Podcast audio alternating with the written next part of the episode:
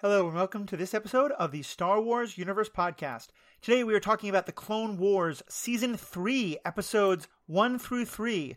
We're looking at the training of troopers. We're looking at ARC troopers fighting their best to defend their home planet. And we're asking, is it possible to have Toydarians who aren't anti Semitic? It just might be. All that more after this commercial break we have no control over.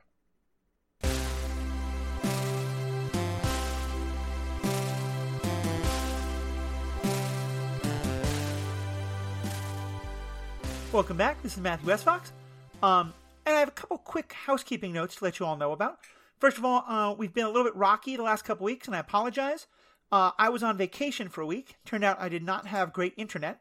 Um, the other thing is that um, I have been quite busy on one of the other Stranded Panda podcast networks, Panda Vision, uh, recording a whole bunch of episodes about Umbrella Academy. We did an episode about every episode of that show um, the first season, and then now that we are well, the second season has just launched. We've been recording an episode about every season of that. Um, Jeff Randall has been very busy on that, and so that's why he's not been able to record um, his episode with me about the third of the movies, uh, Revenge of the Sith. But he will be doing that very soon. Uh, actually, if this episode goes up on Tuesday, as it should, that evening, he and I and Ashley Coffin will be doing a live stream on Twitch of us recording an episode about the um, Attack of the Clones. Uh, sorry, Revenge of the Sith, the third movie.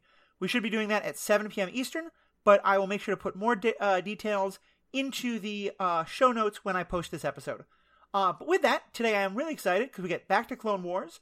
We are back to the starting the third season where things get really good. Um, we found some good episodes in uh, season one and season two, but now I think we really get into the heart of things. And of course, I'm joined for our discussions about the Clone Wars by Riki and Sarah Hayashi. Friends, how are you doing tonight? Hey, Matthew. Good evening. This is when it gets good. Real good. yeah. Yeah, so what, what what's kind of your overall feel on uh, the episodes we have tonight? Um, well, I think I've mentioned these two episodes, the, f- the first two of season three, like seven or eight times already on this podcast uh, Uh-huh. in anticipation of it. So I am, I am so excited. Nice. Yeah, we have two. The, the first two episodes are kind of their own little mini arc, even though there's two different episodes. And I think we'll we'll talk about them separately, but but definitely we'll connect them. And then the third is a bit of a standalone episode that is, I, I think it raises some interesting question about the politics of the world that I was certainly pretty into. Um, but let's start with the first episode. Um, it's episode 45, season three, episode one, Clone Cadets. On Kamino, uh, this is before the event of Rookies, season one, episode five. Five clone cadets of Domino Squad are at risk of washing out unless they pull their team together, while trainers Bric, El-Les, and Jedi Master Shaak Ti debate their fate. And uh, uh, a number of these are clones who we get to know later, including um, Fives, Echo, and Heavy. So um, I will say this season is when we really start to play around with the chronology. Um, the first five episodes of the season all have a note about how they don't fit normally in the chronology. Um, so we're playing around some, but it, it makes sense why this and then the next episode come where they do. Um, so let's just start. Sarah, what do you like so much about this episode?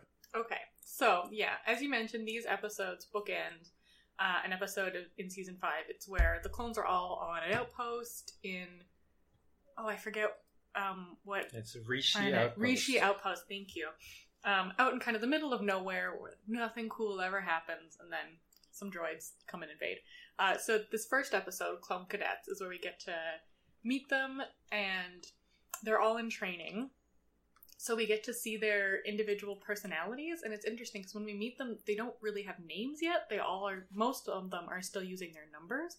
Right. Um, and then as the episode progresses, they all settle on a name and sort of an uh, like an individual personality. But I think I like this episode so much because I think it, it speaks so much to the individuality of clones in that in the beginning they come in with all these really divergent personalities that don't mesh well together. But part of their training is teaching them to be more uniform and more Yeah. like soldiers, but through that they end up with their own names. So I think it's like this interesting point counterpoint of individuality amongst the clones. Um, and then oh, the second episode, Arc Troopers, just pulls at your heartstrings. I cried. This is my third time watching it, and I've cried every time. And, and we'll get to that. Let's just stick with this episode for a second. Um, Mhm. I, I definitely I, I like those parts of it. I I thought it was very striking. Um, you know, with people who are all cloned, one of the only ways you can physically differentiate them is to give them different hairstyles. Um, and they frequently do. And in this, they all start with the exact same hairstyle, hmm um, which I thought was a really nice way of being like, yeah, to the outsiders, you can't tell them apart. And um, I think it gives you a nice picture of that individuality and how that's formed, but also how they can be a team. I also really like because it it gives you a better picture of how the Jedi how they're being trained. You know that we have this general who it seems has no compassion for them as individuals. He is seeing them as though you know he's testing um you know weapons coming off an assembly line and these are defective so let's send them to the defective place and just go to the next one and i think the tension especially between the general and the jedi about how we the trainer and the jedi about what we do with them is really fascinating Well, wait. When Yeah. you say general, who do you mean? I think you're talking about Bric. I don't think he is a general. So there's the Jedi. No, that- that's why i corrected and i said Yeah. the tra- i should said that the trainer and the jedi Gotcha, gotcha. and then the two bounty hunters who Right. have been brought in. Yeah, and like okay, so El-Les is a bounty hunter, which makes which doesn't feel like it jives with his personality, but okay. Yeah. Um, and then Shaak Ti, who's also just like she's a super badass, and I love her very much. So the more Yeah, Shaak Ti, they- the better. They seem to use the term bounty hunter very loosely. Like we Sure. talked about this with Cad Bane as well. Mm, right And I, I think in other universes they would just call a lot of these people mercenaries.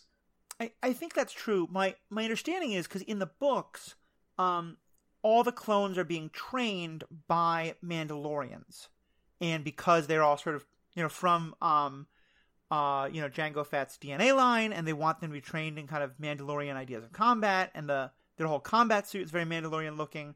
I, I think that what happened is that it you know because Mandalorian and Bounty Hunter are considered fairly interchangeable, Mhm. that somewhere along the line they just sort of like left out the Mandalorian part. Um, because yeah, it didn't really make like it being a mercenary makes sense to me. Him being a bounty hunter, I I was like, what what? Yeah, that that doesn't track at all. yeah, like I'd buy that Bric is a bounty hunter, but not not El-Les. That's weird. hmm But yeah, you're right. Like especially his his, his method of like, well, you know, they failed, move on, check in with the defectives who are the cleanup crew. The the one person on that crew we meet is 99, who also is like maybe my favorite character. Yeah. Um, I love like 99, and I really love the way we see how he gets treated by different characters. hmm Um, so and, and and in the next episode as well. But yeah, the way that Bric sort of sees him as this disposable, quote unquote, defect, but the rest of Domino Squad, by the end of the episode, they're they're treating him. They're they're you know he's his bro- he's their brother, just like any other clone. Right. He's kind of like one half their mascot and one half their sort of like elderly wisdom guy. Yeah. and they, they, it, it's nice to also they make reference to him being part of a bad batch, which is Mhm. something that gets referenced much later in the show. Um, but yeah, he, he's kind of a nice character because to me, this is really getting into these questions of who are the clones, who are they supposed to be, and how do they relate to everybody else. I mean, to me, this is where, like, chronologically, I wish it had come in season one, but I also feel like it makes more sense here because now we're sort of past the point of just this is an easy war, good guys and bad guys, and now we're really getting into like, you know what? Having all these clones is like not, it it it poses some real ethical questions for both our generals and our uh, for the trainers and the Jedi that people are not responding well to.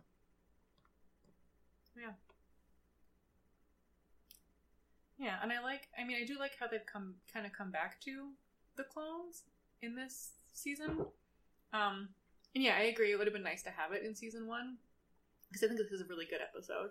Mhm. Um, but yeah, I like that they've come back to it, and I like that they do some like gentle retconning. I guess like cut up in that uh, season one episode has an accent, which I think we talked about was a really strange thing yeah, for a clone to have. But in this episode, we see Cut Up just affects a variety of different accents depending on Mhm. how he feels that day. So I think it gives him like a little bit of backstory. Um, and yeah, Cut Up as well is kind of the, the, the jokester and very like irrever- irreverent and ugh dies horribly in that season one episode very by unceremoniously. Oh, yeah. worm. Yeah, yeah, but so I like that we get to see a lot more of him. especially Mhm. like um, when he's standing up to Bric and just kind of like being a bit of a smartass towards him, but still sort sort showing a sort of deference. It's just not the style that, that Bric likes. And I like that we do now get to see how do they get their names, you know? Because it's, you know, someone who's like, if his, if your serial number is 555, then yeah, of course you're, you're named Fives. That makes Mhm. sense. But getting to see that a lot of them, they get their nicknames kind of like, you know, sort of a, a joking, mocking way. Or as you said with Cut Up, like, this is an insult that, that his trainer, Bric, gives to him. And he's like, sure, that's my name. I'm a Cut Up. Thank you, sir. Um, in that very, like, I'm clearly going against you, but I'm acting as though I'm respecting your authority, so you can't really get mad at me kind of a way. Mhm. Um, Yeah. Which was really fun. Yeah, and then we get Echo gets his name because he's always repeating the orders Yep. back. Yep. Yep. Heavy is not a very lighthearted kind of guy. Well, he carries the heavy weapon. yeah. Yeah. I did also like that they make such a big deal. Um, this is when you're starting to explore the individuality of the clones, and also we have like the trainers who seem to treat them as though they're you know just machine parts.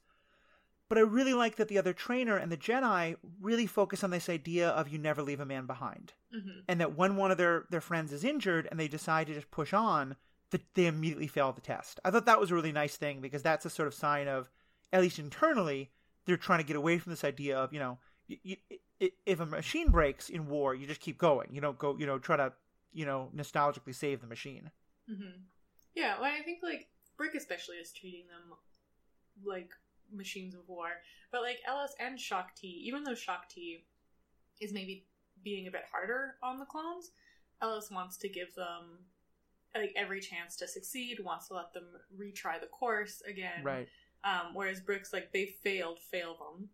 yeah Um, and Shaak Ti's kind of like, you know, I, I agree that we should be compassionate towards them, but Bric is right. They did fail the test. right Um, and ultimately, they do let them go again. Bric ends up sabotaging them by like stealing some like Gatling ropes that they need. Uh, and they like find their way around it and prove Mhm. themselves, and ugh, heartwarming. it was good and I, I like the whole idea that they that they're able to kind of do better than anybody else has um Mhm. although at that point then i think it's shaak ti one of the two of them says to bric like look by by taking that away from them you wound up doing a really good job of training them like well done Yeah, And I kind of cringed at that. I was like, you know, if you abuse someone for a while and then they respond by pushing really hard, that's not a justification of the abuse. Um, yeah, and clearly that's not what Bric was trying to do. But yeah, to just kind of be like, yes, I was training them well. It's like, yeah. yeah. It, felt a little off. Um, Yeah. I, I feel like to me it's it's a fun episode. It's a good episode. It doesn't really have that much to discuss or debate, but you know, I just I liked it. Yeah. I also there's another part where I think it's Heavy and Echo, um, who really want to be ARC troopers Mhm. after being on Domino Squad, who's clearly dysfunctional in the beginning and failing these tests.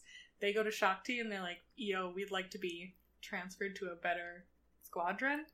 I think it's Is isn't that five? Five and Echo yeah. For Fives and Heavy. I forget who it is. They all look exactly the same. Uh, and sound pretty much the same. yeah.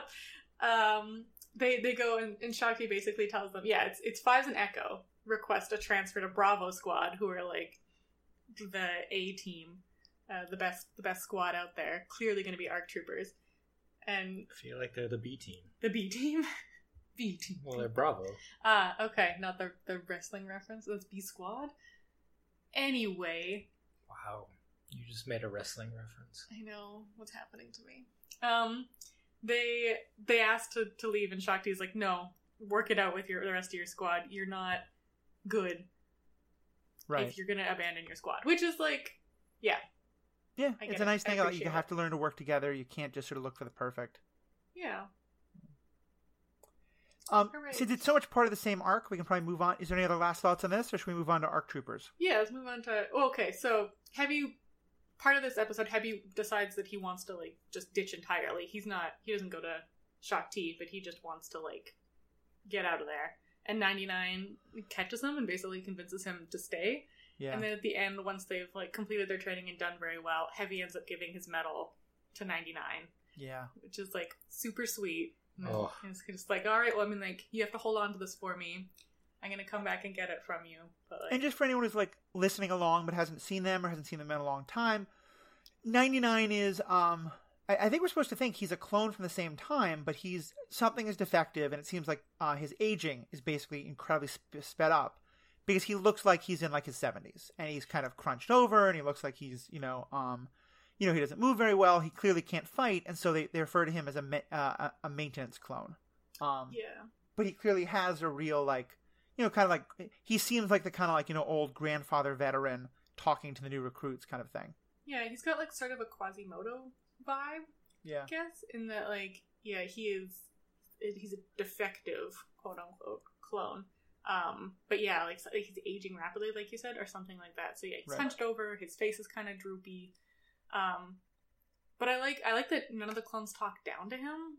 Like I find when you get like a disabled character in a show, there's a lot. Sometimes people, yeah, talk down to them in this Right. like really patronizing way, and I like that nobody's patronizing ninety nine.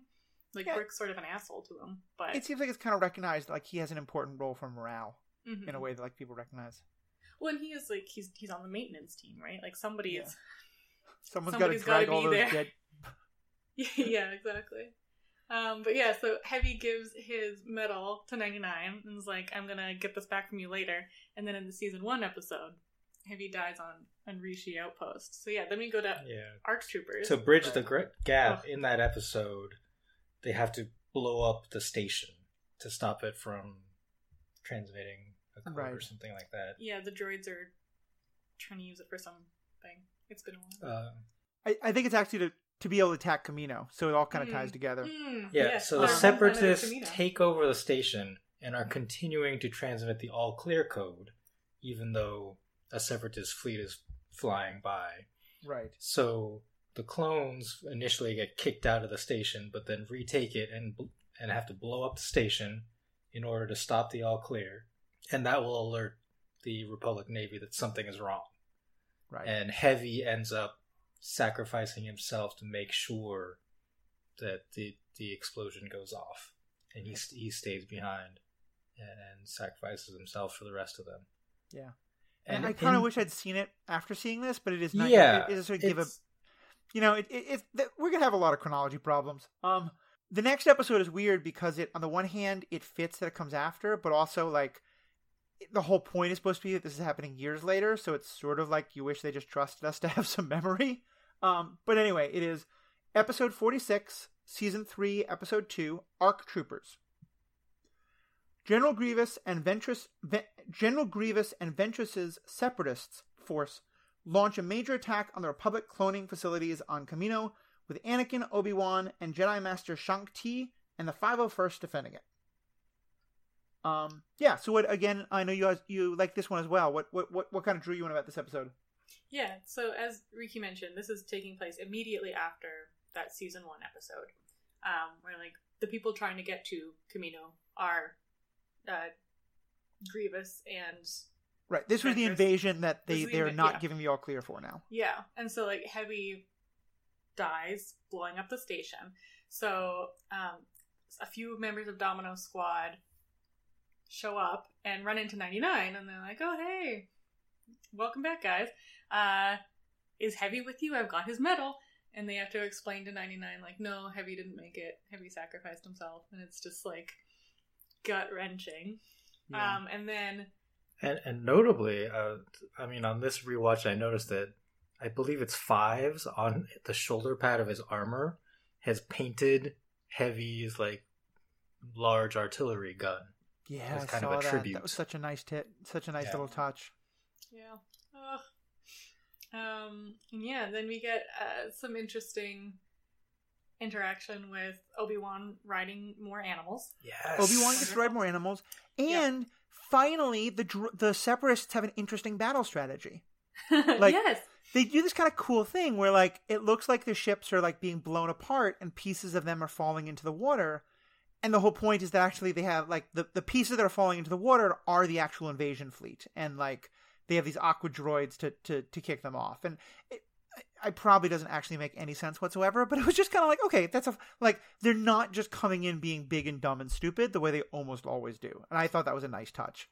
Yeah, I agree. Especially since like they they know that their invasion is no longer secret since the Right. Rishi station got blown up. But I mean, I guess this must have been their plan the whole time because you can't just, I suppose, on the fly aquadroid it up. But yeah, and then like like Anakin is up in space shooting guns, being awesome, uh, and Obi Wan's like something's not quite right with this. And Anakin's like, "Well, the the fight is up here, Obi Wan." And then Obi Wan is all like, "Is it?" and jumps on a aquatic animal and rides him around, figures it out. He takes a submarine first. The submarine is destroyed, and, And then, then- he r- rides some kind of manatee ray combination, It's great. which comes back later and saves him, almost like uh, eagle style, Lord of the Rings eagles. Yeah, it's good. Well, you know, he's got to ha- he's got to have his, his his zoology time. Yeah. Yeah, and then we get Ventress being bonkersly over sexual, which is fun. Oh, the way she stabs the guy, pulls him in close, and then kisses him. Just as Yeah, That like, was unnecessary. One swift movement, yeah, just like very, yeah, super weird. Very just like, hello, I am a femme fatale without any sort of subtlety, right? Like, It was funny because when they first introduced her, we didn't. I I guess maybe just the angle she was shot at. It didn't seem like they were playing that up as much. And then in that fight where she kills the trooper, like she turns, and I feel like for the first, at least the first time I noticed it, but the first time, maybe it's the first time in the episode, maybe it's just the first time I noticed it. But we see she still has the boob window in her outfit, Yep. and then she immediately like stabs the guy and kisses him. And I was like, okay, so that's there's a particular demographic you're going for, and and that's fine. Um. yeah, it's it's weird, and like Ventress this this season, even Ventress's character gets super interesting, and so much more than just like the boob window. Um, Mhm. But yeah, it's weird. I think the first time watching this episode, I, I commented like, how is how is her shirt staying on? Like it doesn't make sense. And I guess just like space, it's fine. But she's got like a, a neck part of her shirt and then sleeves, but then like it's backless and chestless. Listen, So I just don't. un- Okay, I- I think the force means you never need an underwire. Yeah, that's like fair. you just are always putting like a like a two or three percent chant part of the force into giving yourself great cleavage. You know, That's that's just that's how it's working. That's fair. That's good. I mean, that's what I'd do. but yeah, the just the the so she uses the force to like force choke the dude, the clone, and then brings him towards her and like lightsabers and kisses and like one one fell swoop, and it's just a lot. yeah, Ugh. And I agree with Why- you. why we are going to get some really great that? stuff about her character going forward. I don't know. I don't Sorry, know. why Riki, would what do did you say? Why? Why would you ever do that? Kiss someone you are in the process of killing. I mean, okay, was it Achilles? Not Achilles. There's some Greek dude who like stabbed a chick and fell in love with her in that moment. Oh, and then was all upset about it. Yeah. It's been a long time since I've taken a Greek mythology class. But um yeah, it's just it's weird. And then she like slinky walks away. It's it's she flirts with Grievous too a little, Oh yeah. She flirts with everybody. She flirts with Anakin Yeah. when they like confront each other. which is weird because Yeah. he's basically a robot. And she clearly hates him. Yeah.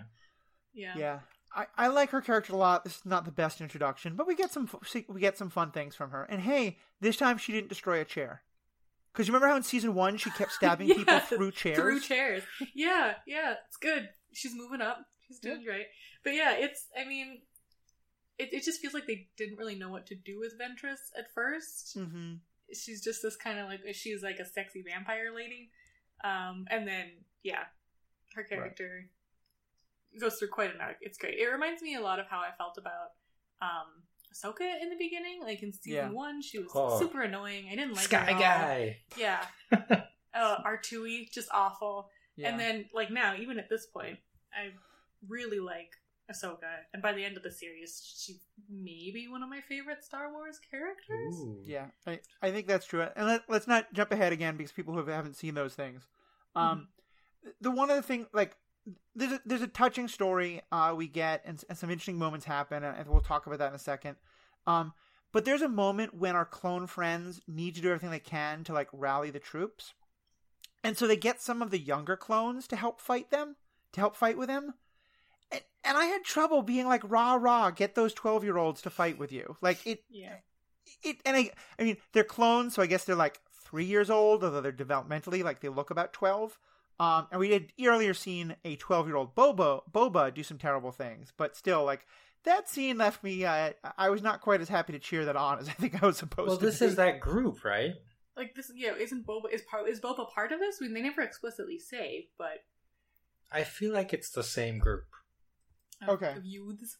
But still, yeah, like they they they come along. They've just done some sort of training mission and are wandering around while the the base is being attacked. And yeah, instead of being like, children, get to a safe place, it's like, okay, children, on your way to the safe place, why don't you help us blow up some droids? Yeah. Which yeah is not awesome.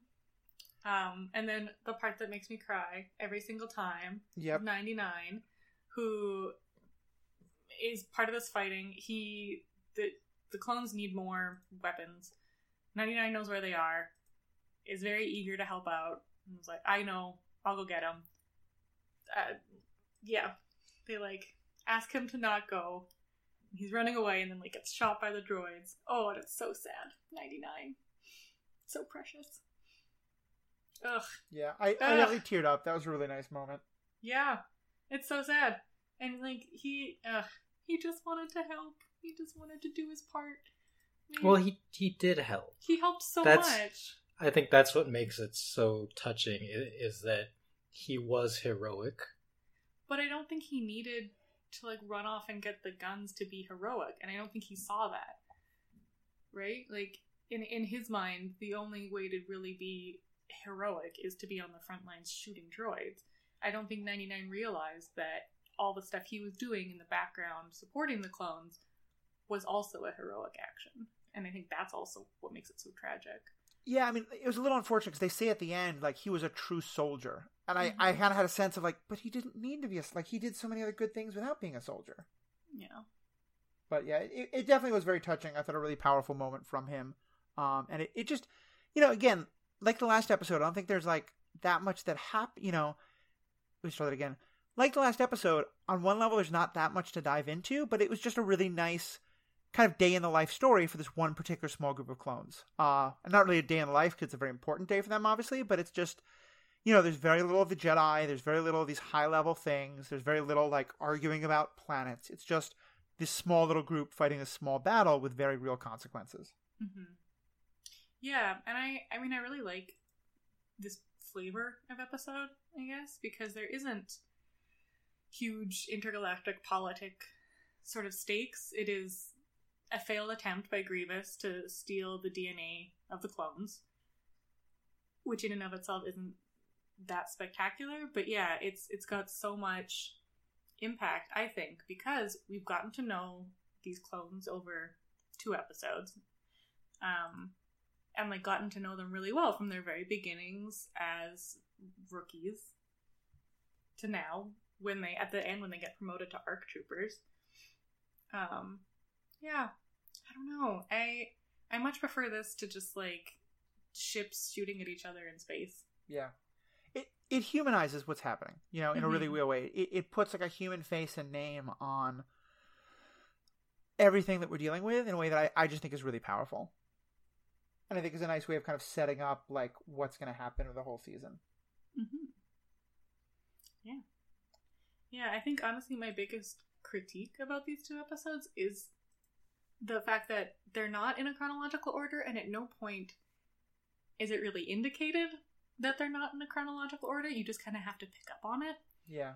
which i mean i did obviously went through the first watching but it was weird at first because it's like okay wait what happened to heavy Do we just saw him. Where did he go?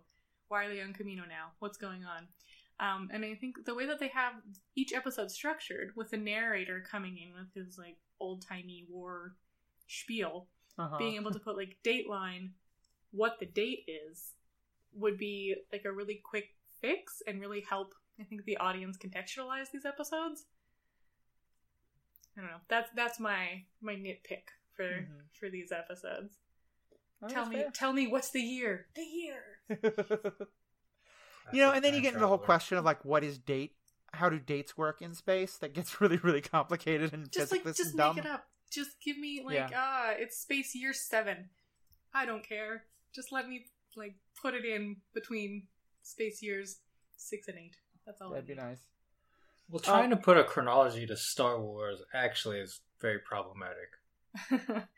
Is this like it- the old Obi Wan problem, or There's that. There's Mm. there's also the fact that it takes like 30 years to make the Death Star, basically.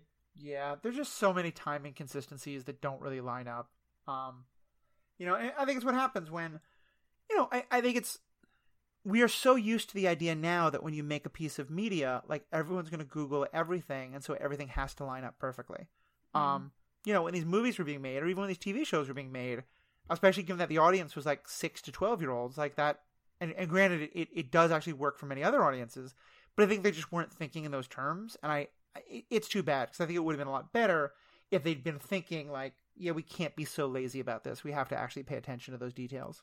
yeah, I guess like my counterpoint would be like to to follow such a strict chronology, we would have to move away from these characters that we know and love, and away from these big plot points in Star Wars history that we're all familiar with. So I don't know. I'm like fine with them fudging around with the dates a little bit to to give us Anakin and Obi Wan and like Luke to some extent, just so that we can we have characters we're familiar with. Right. I don't know. I don't know if I, like that made sense. What was coming out of my mouth, but Yeah. No, I mean, I think I think it's I think that it's fine to air them in this order. I just wish that we could then, like like you said, we didn't have to go look up on Google where this fits. You know. yes, yeah, Um, yeah. Just tell me at the beginning of the episode Yeah. where it fits. Um. All right. Should we go on to the last episode?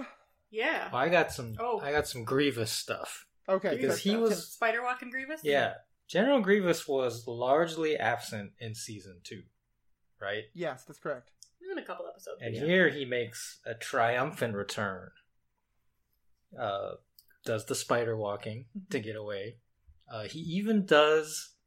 He, he like crawls underneath. He's like crawling upside down on the platform outside, which is great. And then and then does like this weird backflip thing onto the the top side of the platform. And then of course like has the classic Kenobi and it's just great. It's great to have General Grievous back doing Grievous things and, and being the villain. yeah. I missed it. Okay, so why do you like Grievous's spider walking so much, but hate Admiral Trench? Because he's an actual spider. I, fine. I, I think Right. I- I am not a Grievous fan the way you are, but I, I do think there's a distinct difference between, you know, he doesn't have the pincers in his face, otherwise look really creepy. Yeah, it's the face. It's That's the thing I don't like about spiders the most. Is like all of the eyes and like the little mouth with the mouth hand things. mouth handing Yeah. like the pincery things. Yeah. Sure. Okay. All right. Where, whereas like we call it spider walking, but it's more like Linda Blair exorcist walk. Like Which I would argue is significantly creepier than spiders. But it you is know. it is creepy, but in a not real way. Sure. Because no human being does that. Right. But there are real spiders. Any other uh, Grievous facts for us? Grievous No. facts. Just Grievous is great. I like. I really like his and Ventress's interactions at the beginning. How they're both pretty hostile to each other. Well, especially And- because do you get the sense that they're kind of like Count Dooku's siblings, or or like, like his two like vice presidents who are like squabbling for they're like competing. Dooku's affection? Yeah, they're like Dooku's kids, right? And they're like, Dad likes me better. Yeah. Um. Yeah. Yeah. and and the way that Ventress is just like, oh, to think that you would have anything that I'd ever want. A hundred percent. Because Grievous point always calls her assassin, hmm Yeah. which is like pointing out that you don't have an actual rank in this Mhm. army, and then points out like I'm in command of this mission. Yeah. And it's a nice. It's also especially because they both get to use lightsabers, and there's this nice counterpoint of, like he's mechanically. I, I think Oh, just like you know his joints work a lot faster than hers, and he can like swing the lightsabers a lot faster and this kind of thing. I, I think But she he has the force, you know, and so there's this weird dichotomy between the two of like they each have a totally different power set that that is different from each other. I think he does a little bit of the spinning spinning sabers in this one too. Right. like to show off the an- another so Grievous favor No, when he's Oh. fighting Obi Wan, Yeah. Mm, yeah. where he just like spins his hands with Yeah. the lightsabers. And that's Well, the thing is like and Ventress has the Force, but he, she she can't do what he can do. Yeah. Yeah. Yeah. Just all the greatest greatest hits of Grievous. Grievous's greatest hits. He says Welcome- Kenobi. he walks back. like a spider. Definitely. Flips his things around. Lightsabers. Yeah. Um. So for episode three, uh, episode forty-seven in the overall count, supply lines, with Ryloth under siege, a trapped Jedi Master Ima Gun Di and his clone forces rally rally the local forces of Cham Syndulla, a character we've met a number of times now. Elsewhere, the Jedi Council sends Bail Organa and Jar Jar Binks to go to Toydaria to ask King Katuunko for aid to Ryloth. Um. So let's just take a minute. We all hate Jar Jar. Jar Jar's terrible. We don't want Yep. Jar Jar in the episodes. Um, no. But beyond that, uh, what what you guys think of this episode? Well, I think. It's a, oh, go ahead. It's actually like a really good episode in a lot of ways, which we'll get to. But gosh, what the heck? So I, I didn't love this episode, and but it does have maybe one of my my more favorite moments, which is when they're talking about what's happening on Toydaria, uh, and they're talking to Bail Organa, and they're like, "Well, the representative from Naboo is there, so we'd like you to go and like help stuff." And Yeah. and Bail's like, "Well, I mean." Senator Amidala is perfectly competent. Competent. I don't know why you need me there. And they're like, "She's stuck in the Senate. It's the other representative from Naboo. And he's like, oh god, yeah, I'll be there right away. Holy crap. And Uh, everyone around like- him, they're all just like, oh, it's Binks." Yeah, because like everybody knows how incompetent Jar Jar Binks is. yeah. Uh, and oh my gosh. But still, I mean, like, he manages to pratfall his way into success, which is his thing. Right, And I don't think anybody else could have made a piece of conceptual art to distract various representatives like Jar Jar could, so. because clearly if i'm coming to a planet and i'm concerned that like shipping activity is going to happen on that planet the way that i'm going to discover if shipping activity is happening on that planet is by what i see out the window Yeah. and if i don't see it like come on Yeah. they have scanners they have other people who are not he has that meeting, staff. like- yeah Lott Dod has staff in a starship somewhere, and they would have called him and said, "Uh, Senator Dod, there is star- there's a starship leaving orbit." Shut Yeah. up. I don't I don't care about this. I've got some conceptual art going on in front of me. It's great. it's yeah, so bad it's so uh, uh right, But but- instead, Jar Jar has to dis- distract Lott Dod by juggling plates and glasses. uh, it's so bad uh, but so so riki what do you like about this I- episode in a room, in a room, in a tall room with windows all around. They couldn't have dinner in a windowless room. no, no, Yeah. no, no. Uh, all right but uh, That's so, the bad part.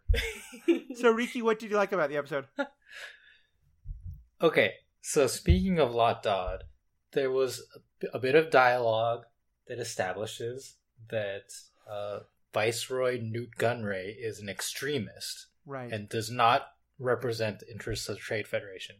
Now, we know that's BS, Mhm. but the fact that they say it is acknowledging the weirdness of are, is the Trade Federation a part of the Separatists? Are they part of the Republic? right. Technically, they are still part of the Republic, but Nute Gunray is doing this thing supporting the Separatists, which, in fact, the whole Trade Federation is behind, but secretly. Right. And and frankly, I mean that's that's something that off a lot of historical precedent. You know, like when you know rogue CIA agents were active in Central America, and Reagan Oh, yeah. would say like, "Oh no, we had nothing to do with that," we, or you know, disavow. when you know, um, you know, in the Spanish Civil War, all of these countries like just had people who we were like, "Nope, that that's not us." You know, we're certainly not you know supplying them with all the ammunition that they need from the fascist and Nazi governments. Like, nope, not doing that. Um, so yeah, I, I, I definitely like that. I, I feel like this was a very good political episode, which Sarah I know is not your thing, and maybe part of why you were not into it. Probably, yeah. Um, but I liked that distinction, like that at least there's this fiction that's being maintained between the the Trade Federation government and the the Nute Gunray extremists. Um, I also really liked the position that the Toydarians were in. Um, first of all, by the way, they managed to to bring the Toydarians, who were the we first got introduced to them because of the character who is the owner of Anakin and his mother in the first movie, Phantom Menace. Hey, what you say? You don't like Watto? well, I, you know, I would just say I think that you know that's a movie with a lot of competitions. There's the pod racing competition. Mhm. There's the who's gonna you know do what on Naboo competition, and there's the are the Trade Federation more racist against Asians, or is Watto more anti-Semitic? Because they're Don't forget both Jar Jar. You've got Jar Jar in there too. and Jar Jar more racist against like Caribbean. Um, but this they managed to make the Toydarians not be anti-Semitic. Like they have big noses, but that's just their race, and there's not the accents, and there's nothing about commercial stuff. Um, There was a variety of different accents yeah, yeah, from the Toydarian like group. yeah. Which I mean, I, I appreciate it, and I think Yeah. that's what you're getting at, Matthew. Right? yeah. It, It's it not- showed that the, that there's nothing anti that they they were getting away from the anti-Semitic portrayal, and they're also just showing that it's a diverse group of people. Mhm. um, which kind of makes the Watto character make more sense. But I also just, I'm curious. So, and, and to kind of let remind people or let people know who didn't see the episode, basically Bail Organa comes with Jar Jar, but it's Bail Organa, and what he's trying to do, what he wants to do is there's this uh, blockade around Ryloth, and the uh, Republic has blockade runners that can get past the blockade, but they need to be fueled up and they need to have you know they need to be loaded with supplies that they can take to the people on Ryloth. And what's actually happening on Ryloth doesn't actually make any sense, but let's put that aside for the moment. Um and the point is that Toydaria is like the one place where the, the ships holding the, the supplies and the ships that can take the supplies can meet up. Again, it's a huge MacGuffin, but let's just go with it. Space geography. So what Bail Organa says is, look, this is just a humanitarian crisis. We need your help. And then the Trade Federation person, uh, Lott Dod, clearly because he's much more on Nute Gunray's side than he wants to admit, but he basically on a couple different occasions points out that Senator Organa is lying and isn't being honest about that this is actually that he's actually asking the Toydarians to come a lot closer to breaking the neutrality agreement than he claims he is. And I wound up feeling like they were right. Like Organa is not treating the Toydarians well, and he's he's he's kind of manipulating them. And I really like the idea that the Toydarians had to kind of make a, a hard decision about this. Yeah, and I mean, speaking of out of chronological order, so this episode takes place right before the very first episode of the Clone Wars, where we see Yoda meeting up with a Toydarian king, and he's going to end up deciding, like, well, should I side with the Separatists? Should I side with? the Oh, that's funny. I hadn't even connected that, but you're right. Yeah, at the end at the end of the episode, they make reference to it saying, "We will send a representative." Yeah. Right. But they don't tell you that this is Right. The think, very I first think they might have said even Yoda, right? But but so what's your take on like the, the position that Organa puts the Toydarians in? It's politics as usual. yeah, I mean, it's it's the Republicans being the world police, the galaxy police, Yeah. right? Like they they are willing to do whatever it takes for their side because they know in their hearts that they have a right. Mhm. Right. And it's not lying if you only say the parts that you want them to know. Yeah. Yeah, it definitely I thought was a nice moment of seeing that the Republic is not all, you know, smiles and roses and can be just Mm. as corrupt in its own way. And also this theme that I feel like we keep going back to that the Republic's really bad about respecting the neutrality of others. You know, Oh, yeah. that they you know, we've talked about how the the separatists have like basically like tricked other nations into coming into the war.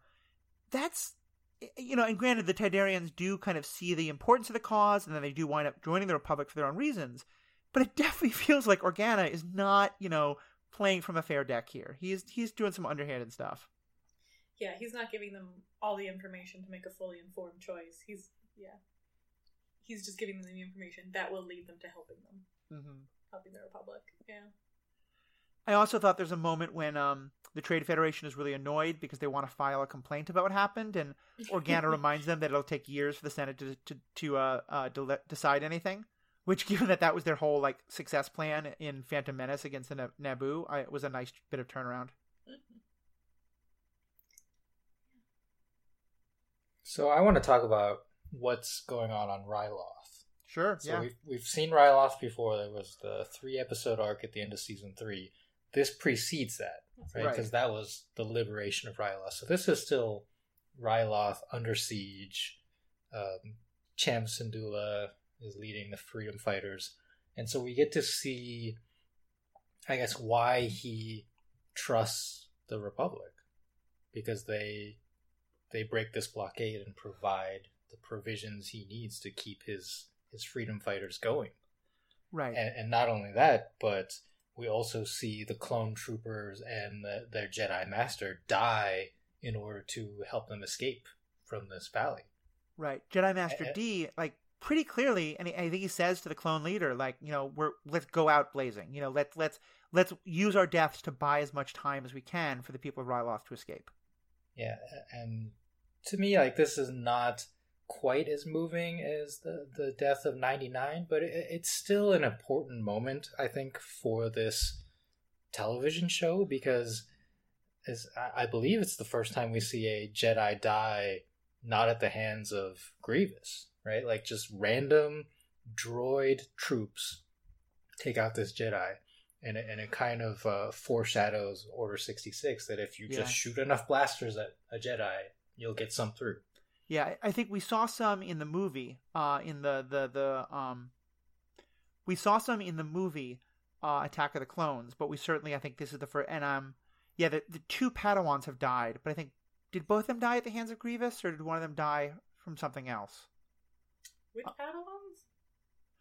There was the the Mon Calamari one who dies Oh yeah. by rushing in a little bit too much, and then I thought there was another one, um, who we saw die.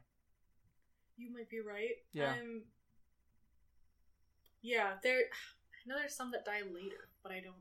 Right. Oh yeah, actually, yeah, those haven't died yet. In oh, this chronology is so annoying. Well, this chrono. I just mean like in the episodes that we've talked about. So nothing has happened in chronology. 'cause I think this is like the second episode It's of pretty the early on. but whole thing. But certainly, but it's the first, also- I believe, non. I think he's an he's he's listed as a Jedi Master. He's not even just a Jedi Mhm. Knight, and he's certainly the first Jedi. I think he's the first non-Padawan we've seen die in the show. And I think you're right, Riki. It's a very important point in that regard. and I think this whole this this whole season, or and especially these three episodes, we talk about like, is this a kids cartoon or what? And to me, this is when it seems to transition from being a kids cartoon, and Yeah. and, and the subject matter growing up. We have two significant deaths of characters. Yeah. here. I'd agree with that. Yeah, like I think it's still a kids' cartoon in that kids can watch this and enjoy it, but it's not like Saturday morning cartoon, right? Yeah. Like it's a thing where you probably want to watch it with your parents, um, and you can talk about some really deep moral implications of conformity and war and and all that sort of stuff. It's not just droids going Roger Roger for cheap laughs anymore. Yeah, to me, it's now more in the Batman the Animated Series kind of a world, you know, where Mhm. it's like there's there's some kid stuff, but there's some real adult uh, topics being talked about. But in, yeah, I, uh, I think you're perfectly right. It, it- it's in ways that adults can talk about with their kids. Um, we actually did an episode on superhero. Bleh.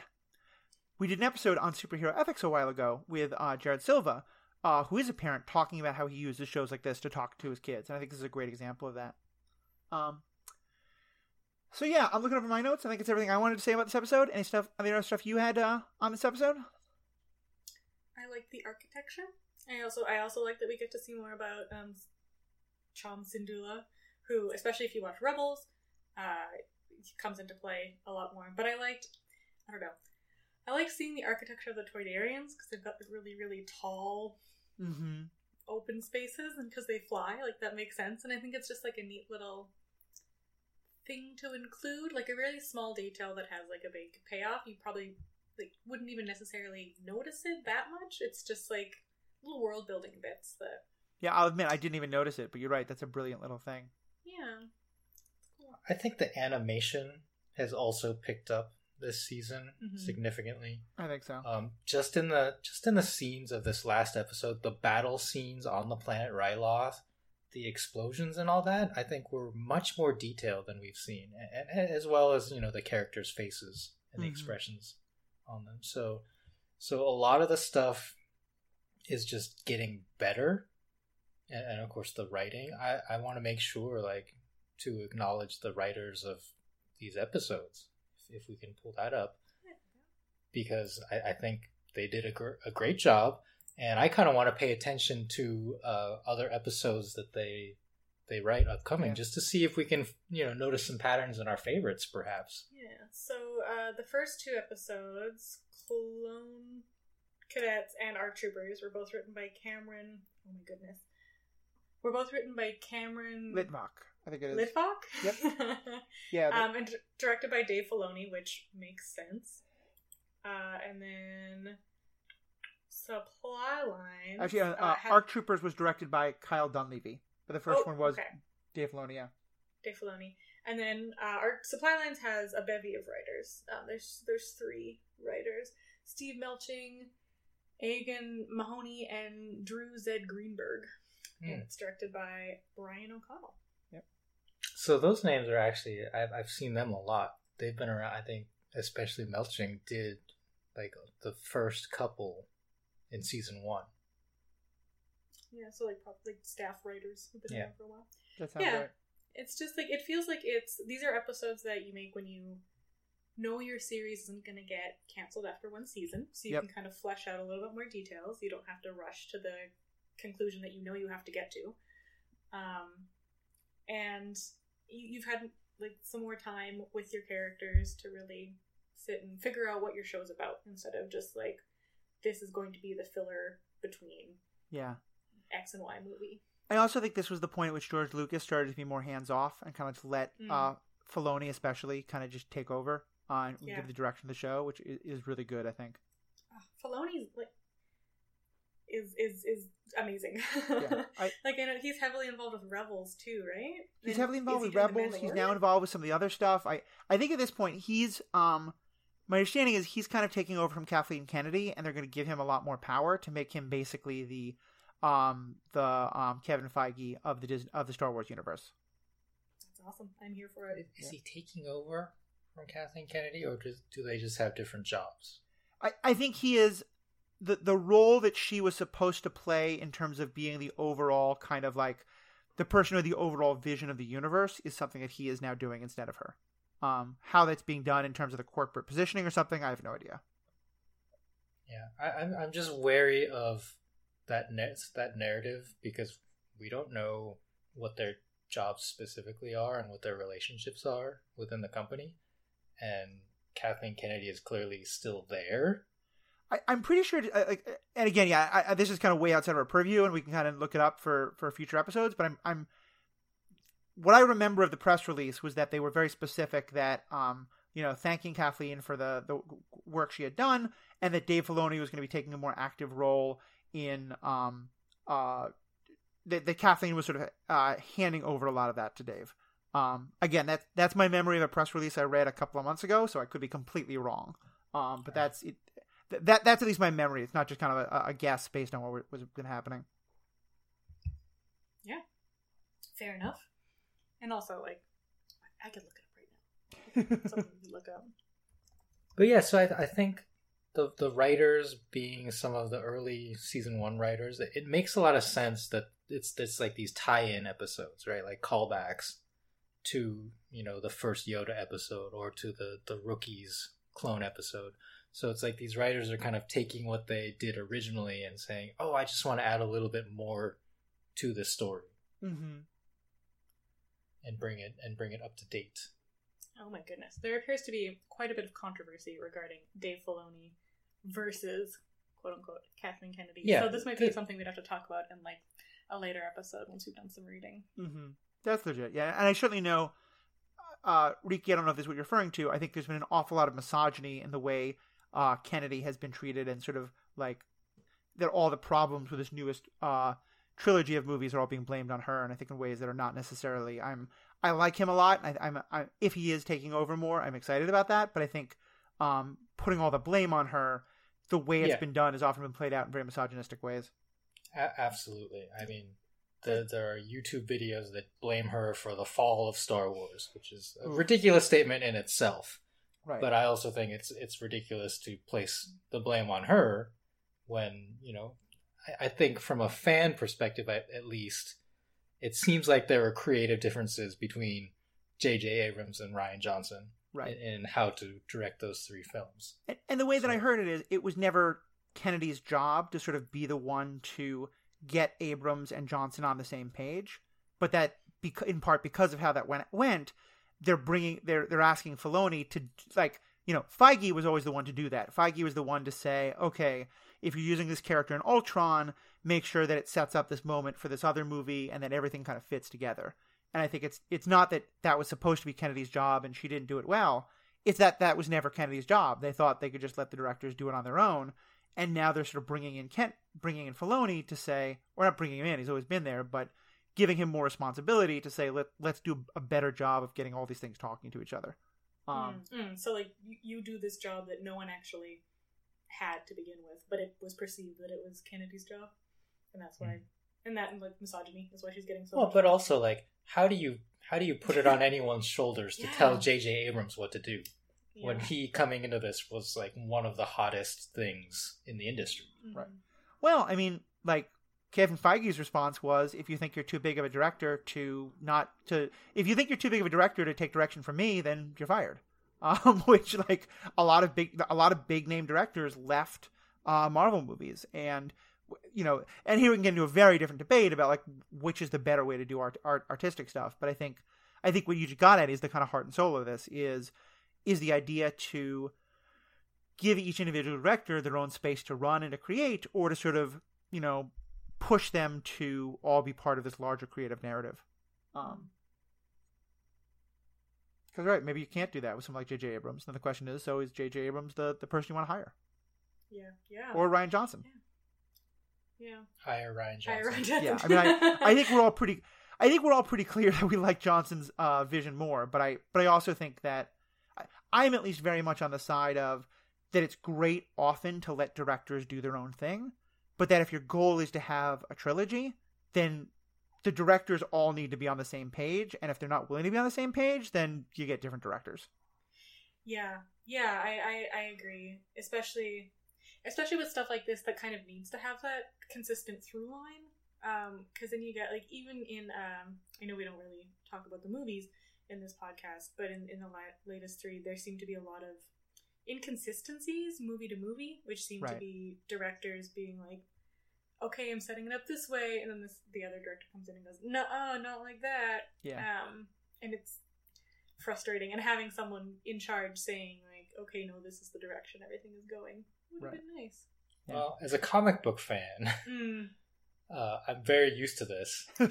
with with like each new writing crew like freely retconning stuff that the last one did and just kind of or ignoring it or not knowing what happened it's Well, i don't know I mean, at least it in is comic- what it is a- at least in comic books, you'd have like you know one author writes a run of twelve epi- twelve issues that have a similar continuity, right? yeah, You would, Yeah. and I guess that's what I mean is like a trilogy to me should be like a run, you know. And if the mm-hmm. if the first trilogy, the second trilogy, the third trilogy don't all match up, I'm fine. But I like internal consistency within the trilogies. yeah, I agree. And also, like comic books are coming out every week, whereas we get a Star Wars movie once every two years or once every year, I guess, depending on what yeah, if you're if you're going for the main movies or if you're including the side movies. So having a consistency, like I agree that it's it's interesting to see each writer's take on a comic book, but the fact that comic books come out so often and you can so easily take or leave them, I think lends very well to that. Whereas for a movie, having a more consistent through line as being sort of the core story um, feels better. Mhm. And then like we can have a bunch of ridiculous comics branch off of that. So this is a great topic for us to, uh, to keep discussing. But I think I think we're going to wrap up this particular episode about the Clone Wars. If that's cool with everyone. oh yeah, Clone Wars. What's that? All right. Yeah. Uh, well, uh, fans, what do you think? What do you think of these episodes? What are you feeling as we get into season three? And especially, what do you think of the um, some of these questions we are just discussing? Um, would love to hear your thoughts. You can find us on uh, email, Twitter, uh, or Facebook. All that information is in the show notes. Uh, but really, the easiest way to find all the stuff about us is by going to the Stranded Panda website. Um, this podcast is a proud part of the Stranded Panda Network. And if you just go to strandedpanda.com, click on Star Wars Universe Podcast, you'll find all the ways to contact us. And then through them, you can also find all the other great podcasts which we're we're a part of. Um, there's others on the network that are um, some that I'm completely unconnected to. Um, uh, pretty much any kind of fandom that you can think of: MCU, DC, Star Trek, other things like that. Um, and as I said, though, also I've been very involved with a particular podcast called Pandavision recently. We're doing episodes about the um, uh, new season of Umbrella Academy that just came out. We've done them all on the first season of The Boys, getting ready for the second season of The Boys coming out. A lot of great content content there. Strongly suggest you check it out. So, on behalf of myself, um, thank you, Riki and Sarah, so much for being a part of this. Thank you to, yeah, thank you to all of you listeners, and have a great day. Kenobi.